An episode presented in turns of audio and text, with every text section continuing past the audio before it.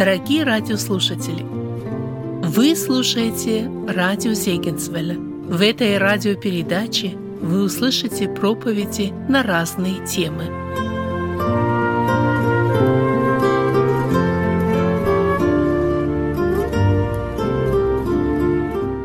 Друзья мои, откройте, пожалуйста, вместе со мной вторую главу Евангелия от Луки. Мы прочтем несколько стихов из Конечно же, знакомой той же самой рождественской истории. Но я надеюсь, что из-за того, что она знакомая, это вовсе не означает, что она не важна или недорога для нас. Итак, вторая глава Евангелия от Луки, 17 стиха.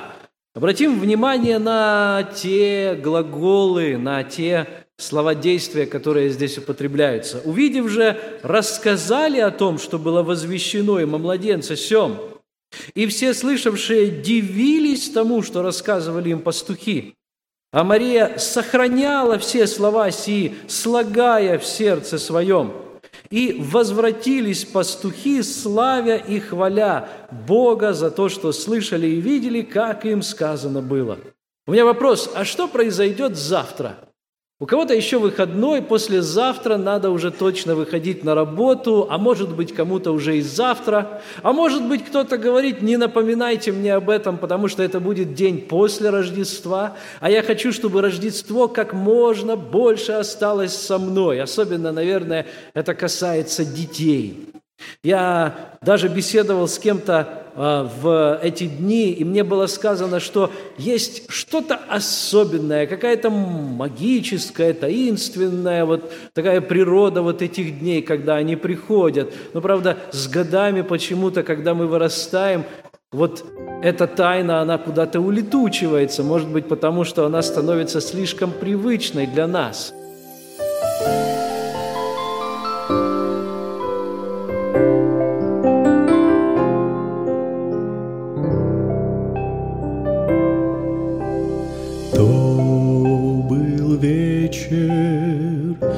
интересный вечер. Много что в ту ночь произошло, И звезда сияла в Вифлееме, И людей немного, но пришло. И сегодня рассуждая, мы находим в Библии одно, хоть и ночь была совсем немая, этой ночью было Рождество. Спаситель, Царь Небесный, воплотился в мире, чтобы жить. Стал ребенком и таким чудесным, путь земной он начал проходить. Хоть и ночь была совсем не моя.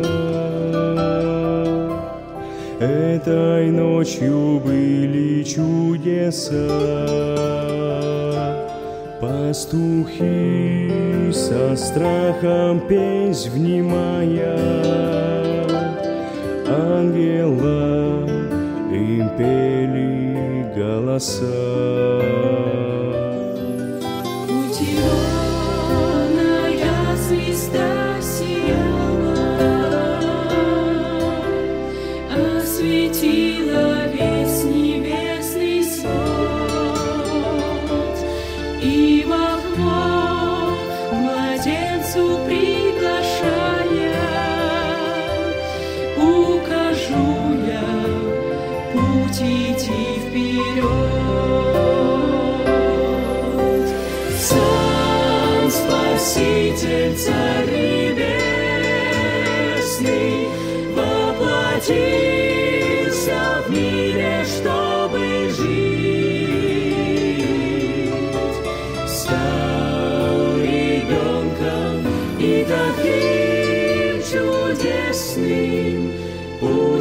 Он начал проходить.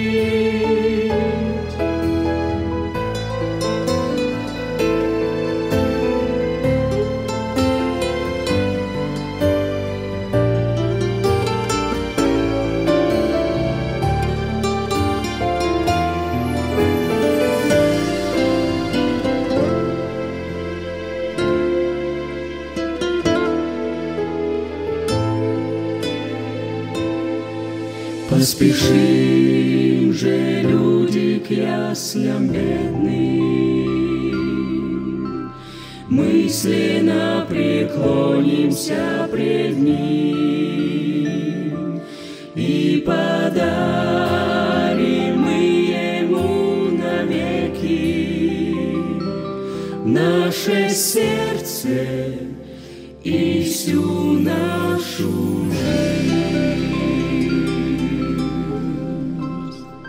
Сегодня я хочу поговорить о том, что происходит после Рождества, на следующий день после него. Потому что если Рождество для нас это всего лишь елочные игрушки, это украшения, это те напитки, которые стоят у нас на столе, это та самая картошечка с салатиком, о которой Борис Владимирович говорил. А, кстати, рекомендую уточку, очень вкусно. А, но на самом деле мы все понимаем, что да, у нас у всех могут быть вот эти столы, которые ломятся от э, того, что приготовили наши хозяйки, слава Богу за это изобилие, но не, не в этом Рождество. И тогда, когда все это пройдет, как сделать так, чтобы Рождество все-таки осталось? чтобы эта тайна, она не улетучилась, чтобы то особенное, что есть в Рождестве, оно осталось вместе с нами. Я недаром подчеркнул вот эти глаголы, которые присутствуют в этом тексте, потому что, на мой взгляд, они-то как раз и отвечают на этот самый вопрос.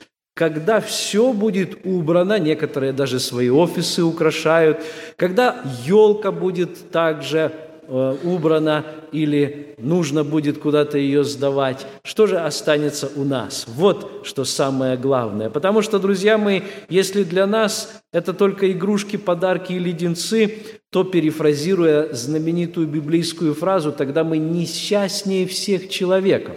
Потому что если у нас этого нет, это значит, что Рождество праздновать как следует тогда мы и не можем – мы зависим от всего этого. Есть даже люди, которые специально садятся на машину и едут в какие-то парки, в увеселительные места, чтобы посмотреть, как там все красиво украшено. Иначе, говорят они, ну вот нет Рождества иначе.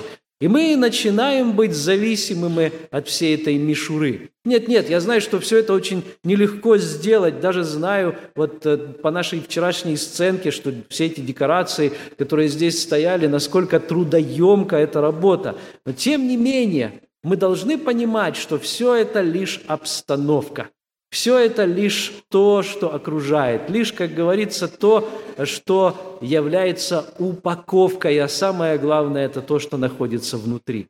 Итак, посмотрим, что же нужно сделать, чтобы Рождество осталось. 17 стих говорит, «Увидев же, — говорится о пастухах, — рассказали о том, что было возвещено им о младенце сем». Пастухи были первыми проповедниками о Рождестве. Вы знаете, очень часто Божьи пути не совпадают с нашими путями. Если бы нам пришлось познакомиться с этими людьми, вряд ли мы захотели бы им подать нашу руку, потому что от них бы, наверное, плохо пахло. Потому что слишком много времени проводят они с животными. Потому что одежда у них оборванная и простая, и уж точно не в ярких тонах. Да-да, я говорю именно о них, о пастухах. Тогда, в то время, они не считались свидетелями достойными слушания. И их не призывали в суд для того, чтобы выслушать их. Это пастухи, которые считались э, отбросами общества. Они были неграмотными, скорее всего, не умели ни писать, ни читать, с вот каким-нибудь таким сельским говором. Вряд ли с такими людьми нам захотелось бы общаться сегодня. Кого сегодня мы могли бы с такой грязной или черной в нашем представлении работой представить? И вот таким людям Господь доверяет свою весть. Он возвещает через ангелов, через своих посланцев весть о том, что родился в мир Спаситель. Пастухи находятся на своем рабочем месте. Они даже ночью его не покидают. И в это время звучит ангельский голос. Именно в это время они слышат, там, правда, не написано, что это была песнь, но это было великое множество ангелов, которое возвещало эту весть. Ну, я тоже верю, что это была песня. Ну, как же иначе ее можно возвести? И вот они услышали ее первыми, и посмотрите, что они сделали. Они не молчат об этом. Они тоже идут возвещать. И несмотря на то, что уже 400 лет Господь не посылал пророков – и люди в ожидании даже придумывали так называемое поддельное писание. Может быть, кто-то слышал об апокрифах, которые даже состоят из некоторых писаний, когда у людей настолько было вот это желание что-то от Бога получить, ну не может же Бог молчать, да, что они от имени Давида, от имени Соломона, вот есть такой сборник псалмов Соломона, написанный как раз вот в этот 400-летний период молчания, и там целая куча других книг, они даже стали приписывать имена Божьих людей для того, чтобы, ну, хоть как-то подогреть вот этот интерес, чтобы он не ослабевал. А у Господа был свой план, и он открывается пастухам. Вот уж действительно Божьи пути не наши пути. Мы бы поступили совершенно иначе. Наверное, мы бы открыли эту весть, весть о рождении Сына Божьего кому-то другому. Почему он так сделал? Передо мной стоит этот вопрос. И я только один ответ могу найти, наверное, потому что он знал их сердца. Может быть, как и вчера в сценке, пастухи эти на своем уровне понимали и изучали историю Израиля, и они тоже хотели быть частью этой истории. Но самое главное, посмотрите, как они отвечают на эту весть. Вместо того, чтобы задавать вопросы, а ведь каждый персонаж библейской истории, которая перед нами, они, они задают вопросы. У кого-то это сомнение, как, например, у Захарии. У кого-то, как у Марии, это ну, такое любопытство, оно без сомнения, но тем не менее незнание, неведение. Как же вот все это будет, если я мужа не знаю? А пастухи говорят просто, пойдем и посмотрим, что нам там было сказано и где этот младенец находится. Такое ощущение, что ангелы еще не допели эту песнь, а они уже спохватились и готовы оставить свои стада, доверившись Богу даже в этом. Мы уйдем, а кто же будет беспокоиться о наших стадах? Они об этом не думают, подобно той женщине, которая бросила свой водонос и которая побежала поскорее возвещать. Вдруг приоритеты у них сместились. Вдруг они поняли, что Бог вошел в человеческую историю. А если это так, отбрось все свои дела, забудь о себе и даже о своем обычном занятии. Бог с тобой разговаривает, и Он тебе дает это повеление. И так они отвечают с повиновением. Они стали рассказывать всем. А теперь вопрос, а мы? Ну, знаете, годы прошли. Ну, знаете, все уже и так знают. Какое еще оправдание там в нашем сердце звучит? Отреагировали бы мы на месте пастухов таким же образом? Я помню, несколько лет тому назад вышел на экраны фильм христианский, и там был Иисус Христос, который был изображен так, как будто бы он пришел в наше время. И мне было трудно смотреть этот фильм, я вам откровенно и честно признаюсь. Потому что Христос, который был там изображен, ну как-то не представлялся он мне таким. Был он там в джинсах, он общался с обычными трак-драйверами и так далее. А ведь мы думаем, что Христос – это такой пафосный мессия, который общается на очень высоком языке, который, знаете, ходит вот в этом, я уж не знаю, как назвать сегодня, этот балахон или балдахин, что там у него было, да, который, а? ризы, да, вот. А, а вот мы такого не носим сегодня. И тогда, когда я посмотрел этот фильм, я не знаю, было бы так э, или нет на самом деле, создатели этого фильма пытались как-то представить, а что было бы, если бы Христос пришел сегодня. Вы знаете, этот фильм сильно обличил меня тогда, когда я на него посмотрел. Потому что Христос пришел вот ко всем. Радость, которая будет всем людям, но Он начинает с низших. Он начинает, вернее, с тех, кого мы, большинство или те, которые находятся вокруг, это мы считаем их низшими. Это мы, друзья мои, рассортировали людей. Это мы их вот так вот, знаете, слоеным пирогом у себя упаковали. С этим буду общаться, а с этим я не буду общаться. Недавно один мой друг, которого вы, наверное, тоже знаете, он усыновил девочку, удочерил девочку с Украины. Очень долго мучили его и, и трясли его, трясли в буквальном смысле слова, потому что много нужно было денег отдать на это. И когда я об этом слышал, сколько денег ему нужно было на это все отдавать, я понимал, что все это, так сказать, ну, неверные пути, то есть те, которые людьми придуманы, они не прописаны в законе. И у меня волосы дыбом вставали, даже те, которых уже нет. И жалко мне его было. И вот, наконец, она приезжает сюда, в Америку, он очень рад этому. Но больше всего его сердце резануло не то, что ему пришлось отдать, или лучше сказать, выдать этим людям большие тысячи долларов, десятки тысяч для того, чтобы привести эту девочку, а потому что она цыганочка, и потому что нашлись добрые души, которые решили ему объяснить, кто такие цыгане. Они решили устроить ему такой культ-просвет. А ты знаешь, что может произойти? А ты знаешь, как все это может обернуться? И так далее. Это были люди, которые явно не прониклись духом той истории, о которой мы сегодня с вами читаем. Друзья мои, тогда, когда мы судим человека по его цвету кожи или хотя бы по запаху его одежды, мы с вами не прониклись духом этой истории – Тогда, когда мы молчим об этом событии и просто усложняем свою жизнь, мы с вами не прониклись духом этой истории. А дух очень простой. Сегодня мы смотрим на все скептически, а иногда даже и с цинизмом. А эти пастухи были простые в своем сердце. Они готовы были идти за Господом. Вот и они, и мудрецы, Господь как бы их ставит на одну планку. Одним было не так далеко идти, они пошли и повиновались. Другим далеко было идти, тем самым мудрецам или волхвам с востока. Но им было все равно. Им самое главное было достичь и поклониться. Что же такое происходило в их сердце? Что же такое? Что они могли отдать сокровища, которые были у них, отдать материальные сбережения – отдать свои деньги. Помните вчерашнюю сценку опять? Вы обратили внимание там на то, что один, ну так, я понимаю, что в Писании не написано, но в сценке-то это было, и из нее этого слова не выкинешь. Так вот, один из этих царей-мудрецов, мы не знаем, были ли они царями, сразу скажу, волхвы написаны, мудрецы, один из них говорит, а я тогда ему отдам не просто золото, а как там было сказано, кто помнит? Он говорит, я отдам все свое золото. Я отдам все свое золото. Вы знаете, как одно слово может все изменить? Я отдам ему все свои сбережения. Я отдам ему все свое наследство. А я? А вот я мог бы так вот ему отдать все, что у меня есть. А ведь у меня есть и вот это. И, а, не, не так много вроде бы есть, особенно когда сравниваешь себя с другими, правда? А мы любим это тоже делать. А вот этого-то делать как раз и не надо. И это то, чему еще учит нас эта история. Они не могли умолчать Пастухи, возвращаемся к ним, о рожденном Мессии. Они стали рассказывать всем.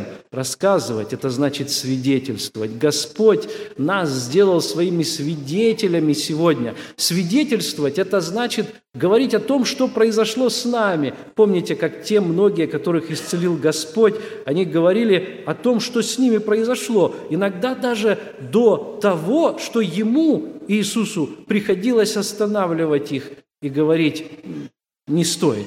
Пока не стоит этого делать, пока стоит это сохранить в тайне, в секрете.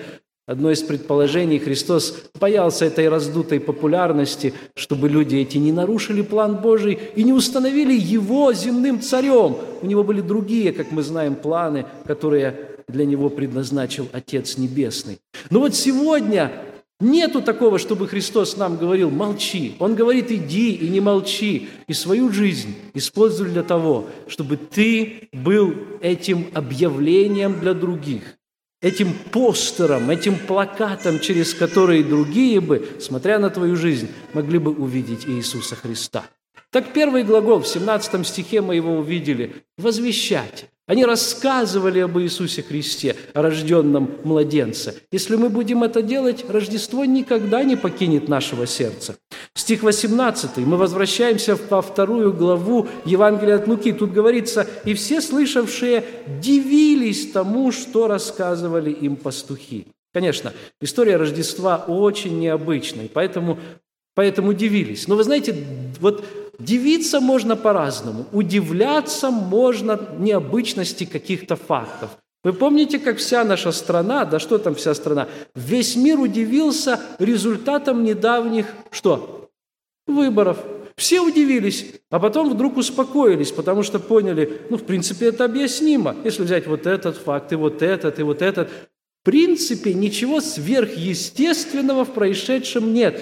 И в этом, друзья, любое удивление, которое не Божье, не сверхъестественное, не тогда, когда Бог вмешивается, оно проходит. Мы вдруг понимаем, да, этого вполне могло произойти. Если я скажу, что в будущем году кто-то из нас станет миллионером, кто-то, наверное, после собрания подбежит ко мне и скажет, брат Вадим, вам что, было откровение? Э, не я ли? Не я ли? Может быть, это буду я. Но даже если это и произойдет, друзья, это не будет чем-то не обычным в божественном смысле слова. А мы этому будем удивляться, но потом мы увидим, да, вот так вот произошло и вот так. И естественные законы, которые здесь, так сказать, стеклись вместе, они послужили тому, так или иначе, что человек своим трудом или еще каким-то способом смог получить ту или иную сумму денег.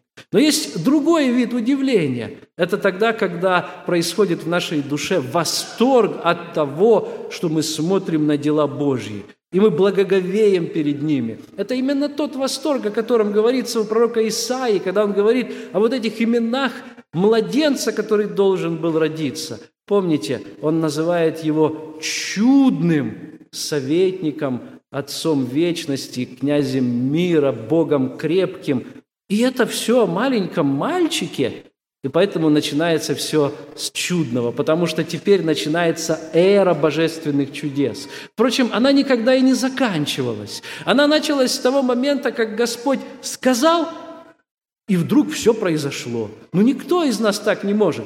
И никто никогда не смог этого повторить. И вот это первоначальное и первичное чудо, оно не перестает нас удивлять. То есть тогда, когда Господь из ничего создал все – и такой сложный прекрасный мир, и тебя, и меня, и вот все это вместе взятое. Может быть, кто-то из сидящих здесь тоже когда-то испытывал настоящее Божье чудо в своей жизни. Тогда, когда ну, вот то, что произошло, никакими естественными законами объяснить нельзя. И вы тогда все, что могли сказать, это застыть вот так вот, потому что не объяснить нельзя. Логика здесь никак не поможет застыть в благоговении и сказать «Слава, слава Господу». Еще одно слово, которое может это описать, это слово «изумление». Все, которые слышали то, о чем возвещали пастухи, они этому дивились. Знаете, еще же ведь надо уметь рассказать так, чтобы другие изумились. Иногда мы рассказываем о чем-то так, как будто бы это что-то такое обыденное, ничего не предвещающее и не обещающее. А здесь рассказ был настолько вдохновляющим, настолько потрясающим, что люди не могли сдержать этого изумления. В книге пророка Исаии в 52 главе, в 15 стихе есть такие слова. Исаия 52, 15. Написано, «Так многие народы приведет он в изумление». Заметьте, он с большой буквы, значит, говорится о ком? О Христе, правда? Итак, Христос приведет многие народы в изумление. Смотрите, дальше интереснее. «Цари закроют перед Ним уста свои, чтобы ибо они увидят то, о чем не было говорено им, и узнают то, чего не слыхивали». Сколько там у нас в стране этих разведывательных служб? 18 или сколько, да? Все докладывают президенту и теперь новоизбранному президенту. Казалось бы, у него, у них, у властей есть такая информация, о которой мы только можем мечтать, чтобы обладать. И тем не менее, когда они очутятся перед Иисусом Христом, им будет открыто то, что они еще никогда не знали. Это настолько их потрясет, Писание говорит, что они будут в изумлении. Это произойдет при втором пришествии Иисуса Христа. А нам, братья и сестры, это Бог открыл через Рождество. и через последующие также события. Что такое изумление? Это то состояние, когда Иов, помните, на протяжении почти 40 глав он беседует с Богом, простите, он беседует со своими друзьями, они ему отвечают, а он говорит о своей праведности, говорит о тех вопросах, которые он поставит Богу. И потом, когда Господь наконец является ему, Иов говорит, «Я налагаю печать на свои уста». Мне нечего тебе сказать, Господи, иными словами. Я нахожусь в этом полном изумлении. Друзья мои, то, что нас ожидает, намного больше и прекраснее того, о чем мы даже могли мечтать. Хотя мы об этом много слышали, и проповеди, и всего. Но вот то, что уже произошло, и вот те события, о которых мы говорим, они тоже достойны, достойны изумления. Друзья мои, нечто из этого состояния было в сердцах тех самых мудрецов с Востока, о которых мы с вами упоминали. Я не знаю, были ли вы в ситуации, когда вам приходилось давать кому-то дорогой подарок. Обычно всякий, кто переезжает в Америку, получает такую возможность. И всегда есть какое-то желание благословить кого-то из нашей бывшей родины чем-нибудь. Ну, хотя бы почтовым переводом, или передачкой, или посылкой, или самому поехать туда и вот кому-то что-то дать, правда? Друзья, ну если быть честными, как мы чувствуем себя в этот момент? чувствуешь себя благодетелем, правда? И ожидаешь, что человек, ну, хоть как-то тебя что? Поблагодарит, правда? И потом так вот иногда снисходительно улыбаешься и говоришь, не стоит благодарности. Бывало у вас такое? А теперь посмотрим на этих мудрецов, которые принесли, как мы уже сказали, очень ценные дары. Есть предположение, что именно благодаря этим дарам удалось сохранить жизнь маленького младенца Иисуса. Так было в Божьем плане. Семья была очень бедная. У Марии и Иосифа не было денег, чтобы принести что-нибудь в храм. Помните, голубиц им приходилось приносить. А здесь поездка куда им предстояла?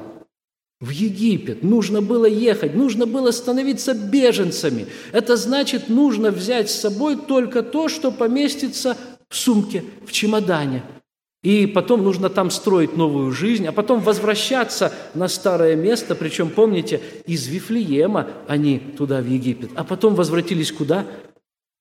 В Назарет возвращаются. И вот получается так, что целых три дома нужно обустроить. А где все это купить? А где все это взять этой бедной семье? И подчеркиваю, это всего лишь предположение, но не лишенное библейской логики, что именно вот эти дары послужили им в этом отношении. Это был Божий план. Так вот, если бы мы были этими мудрецами, наверное, мы бы тоже смотрели на их бедность, снисходительно улыбались и думали, какие же мы хорошие, что мы принесли все-таки эти дары. Но ничего подобного мы здесь не видим. Мы видим, как эти люди приходят и, преодолев такой путь, даже не видно у них желания получить благодарность или признательность от тех, кто могут оценить этот путь, кроме как от Бога. Они предстают совершенно смиренными, понимая, что не вот это то, что они принесли, являются настоящими сокровищами, а истинным настоящим сокровищем является Он, рожденный Мессия, Спаситель мира, Царь Вселенной, который находится перед ними. И никакие сокровища в этом мире никогда не сравнятся с Ним. И поэтому это всего лишь какие-то копейки по сравнению с тем богатством, с которым им пришлось здесь столкнуться. Вот что значит изумление. Изумляться всегда я должен, в одном из псалмов мы поем. Но нам это так трудно сделать. Иногда, когда мы смотрим на маленьких деток, мы видим их изумление. Знаете, там в YouTube есть разные клипы, как, например, дети разворачивают, ну, я не знаю, там, свои первые рождественские подарки или еще что-то. И вот там можно на лице прочитать ребенка изумление. Вспомните и ваших маленьких деток. Когда они подрастают, потом уже очень трудно их изумить. Да, понимаете почему? А, возрастают все больше и больше потребности, а возможности их удовлетворить не всегда возрастают. И поэтому вот изумить ребенка потом бывает очень трудно. Но ведь то же самое и с нами, не правда ли? Мы уже все это слышали – мы уже все это знаем, и поэтому все это приводит к посредственности. Тогда, когда просто нужно пройти через это. Когда нужно спеть. И я не говорю, что хор это сделал, я говорю, что мы такие по природе. Когда нужно просто отыграть, вот как вчера сценка была. Я не говорю, что все с этим отношением играли. Но, несомненно, этот душок закрадывается в сердце каждого из нас. Когда нужно вот просто пройти через эти события, и кто-то ждет их окончания.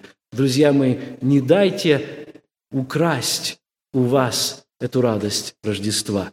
Итак, они возвещали, они изумлялись. Третий глагол в 19 стихе, вторая глава Евангелия от Луки, 19 стих. «А Мария сохраняла все слова сии, слагая в сердце своем».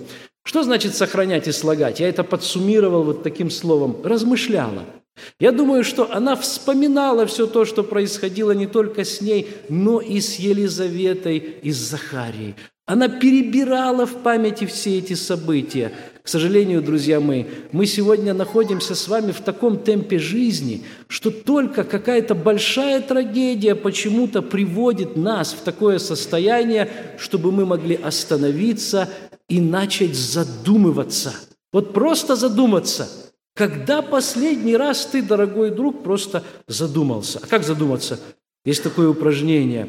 Возьми час своего времени, отдели его таким образом, чтобы тебе никто не мешал. Отключи свой мобильный телефон, компьютер, э, закрой двери в свою комнату и, конечно же, прежде помолись. Но возьми также и листочек бумаги. Это очень хорошее упражнение как раз на сегодняшнее время, потому что перед нами конец этого года. И хорошо сделать такую инвентаризацию – такой итог подвести и на этом листочке перечисли. Перечисли Божьи благословения за этот год. Особые, те, которых раньше не было.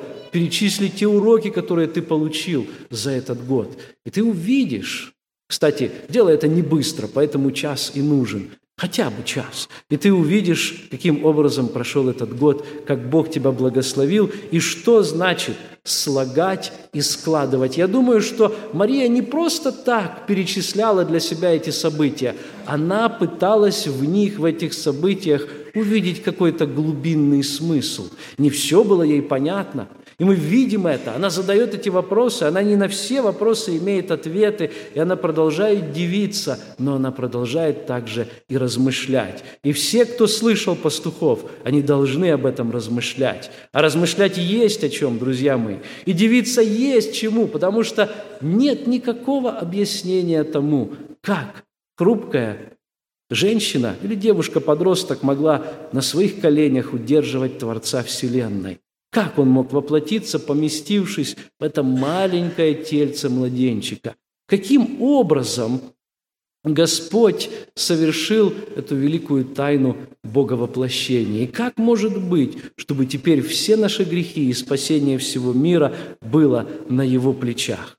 Очень много вопросов. И тем не менее, также много уроков, если мы будем об этом задумываться. Последний стих перед нами, 20 стих 2 главы. Там еще один глагол для нас. 20 стих говорит, «И возвратились пастухи, славя и хваля Бога за все то, что слышали и видели, как им сказано было». Вы знаете, куда возвратились пастухи? Куда они возвратились, друзья? Они возвратились к своим стадам. Они возвратились на свое рабочее место – Вчера была сценка, и нам показывали, что пастухи размышляли об истории Израиля. Наверное, может, так и было. Но у меня есть предположение, что не только об этом они беседовали.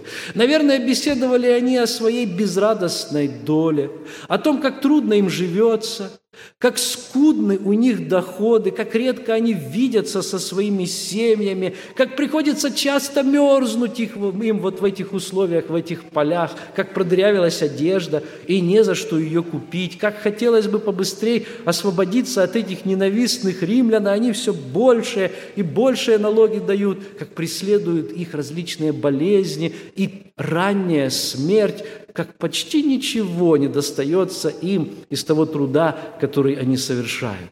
Ничего вам из этих переживаний не знакомо. Но вот что удивительно, они возвращаются туда, где они были раньше. И нигде не написано, что вдруг каждому из них обеспечение Господь или там правительство или кто-то еще дал до конца жизни.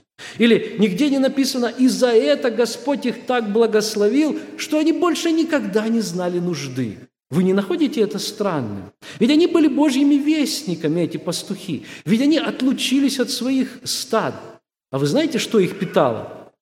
У них была такая радость, которую ни за какие благословения, материальные, то есть, не купишь. И вы знаете, мы это утрачиваем, братья и сестры. Мы привыкли в слове благословения видеть прежде всего вот то, что можно пощупать. А вот они способны были возвратиться в юдоль своей жизни и жить так, окрыленными надеждой, хотя вокруг ничего не поменялось, все та же бедность, сырость и серость, но они, тем не менее, продолжали жить, но совсем другими людьми. У них произошло что-то там внутри, какая-то перемена произошла. Они стали другими. Вокруг ничего не изменилось. Ангелы не застыли в какой-нибудь голограмме или, знаете, в ледяном скульптурном ансамбле на небесах. Они могли только вспоминать об этой вспышке, которая была ночью, и, может быть, пересказывать друг друга о том, а как, а видел ли ты, а сколько их было, а в каких одеждах они были. И потом они только перелистывали свою память. Они жили надеждою, надеждою на это искупление и избавление. Как же нам этого не хватает? А ведь мы уже его имеем, братья и сестры. Тогда для них Христос только родился, только маленьким младенцем стал, и еще практически, ну, ничего в нашем понимании не совершил, хотя в Божьем понимании уже совершил. Он пришел с небес, он вочеловечился, он стал этим младенцем. Но что этот младенец, казалось бы, для них – Здесь и сейчас, сказал бы современный человек, хочу я получить свое вознаграждение. Вот, вот сегодня бы мне кто-то бы повысил бы зарплату или освободил нашу страну от римского гнета, вот тогда бы я и поверил. Вы представляете, в каком потребительском обществе мы живем? Да и сами мы, впрочем, не таковы ли? Мы хотим, чтобы все происходило здесь и сейчас. Мы хотим это пощупать. Мы хотим это посчитать. И не дай Бог, чтобы на один цент оказалось не то, что я ожидал. О, друзья мои, как далеки мы, дорогие мои, от вот этого понимания, которое было у этих простых пастухов. Да благословит нас Господь сегодня в этой искренней хвале, так же, как и они, продолжать свое земное существование. Друзья, у нас есть множество благословений, о которых многим-многим процентам из этого мира, может быть, не суждено было бы даже и мечтать. Мы забываем о них благодарить Господа, но когда мы сталкиваемся с такими душами, как пастухи, они учат нас этой библейской простоте. Перемена, которая произошла в их жизни, иногда, что может один день, а может быть даже и одна ночь сделать в нашей жизни, перемена была сильнейшей разительной, драматичной и бесповоротной. Эта перемена навсегда изменила их жизнь, так что они также стали вот этим вот заниматься. Они стали прославлять Бога, как мы уже с вами прочитали. Они стали рассказывать о Нем, они стали восхвалять Его, они стали размышлять также о нем. Будем и мы это делать. А если не будем, то тогда Рождество уйдет. Оно уйдет без следа, и многие будут плакать и сожалеть о нем. И дети, когда пойдут в школу, будут думать о том, как плохо, что пришло это школьное время. И мы, когда вернемся на работу, будем думать, ну вот праздники прошли, а мы вроде бы опять и не отдохнули. И те, кто вернется к себе домой, обнаружит там, что после гостей нужно опять все убирать, ставить на место и опять возвращаться к своим будням. И все это произойдет, если, если только мы упустим главный момент Рождества, то есть Иисуса Христа. Вот он младенец, если он по-настоящему там родился, то он меняет все. И все остальное становится настолько мелким и незаметным, что хорошо, если оно подчеркивает эту радость. А если бы даже его не было, то, друзья мои, это такая радость, которую ни в словах не опишешь, даже не песнями самыми прекрасными и самыми яркими огоньками не высветишь ее. Только прожектор Божьего Слова может заглянуть в наше сердце. Только Он может подчеркнуть и высветить эту радость. Слава Господу за Рождество. Аминь. Помолимся, друзья.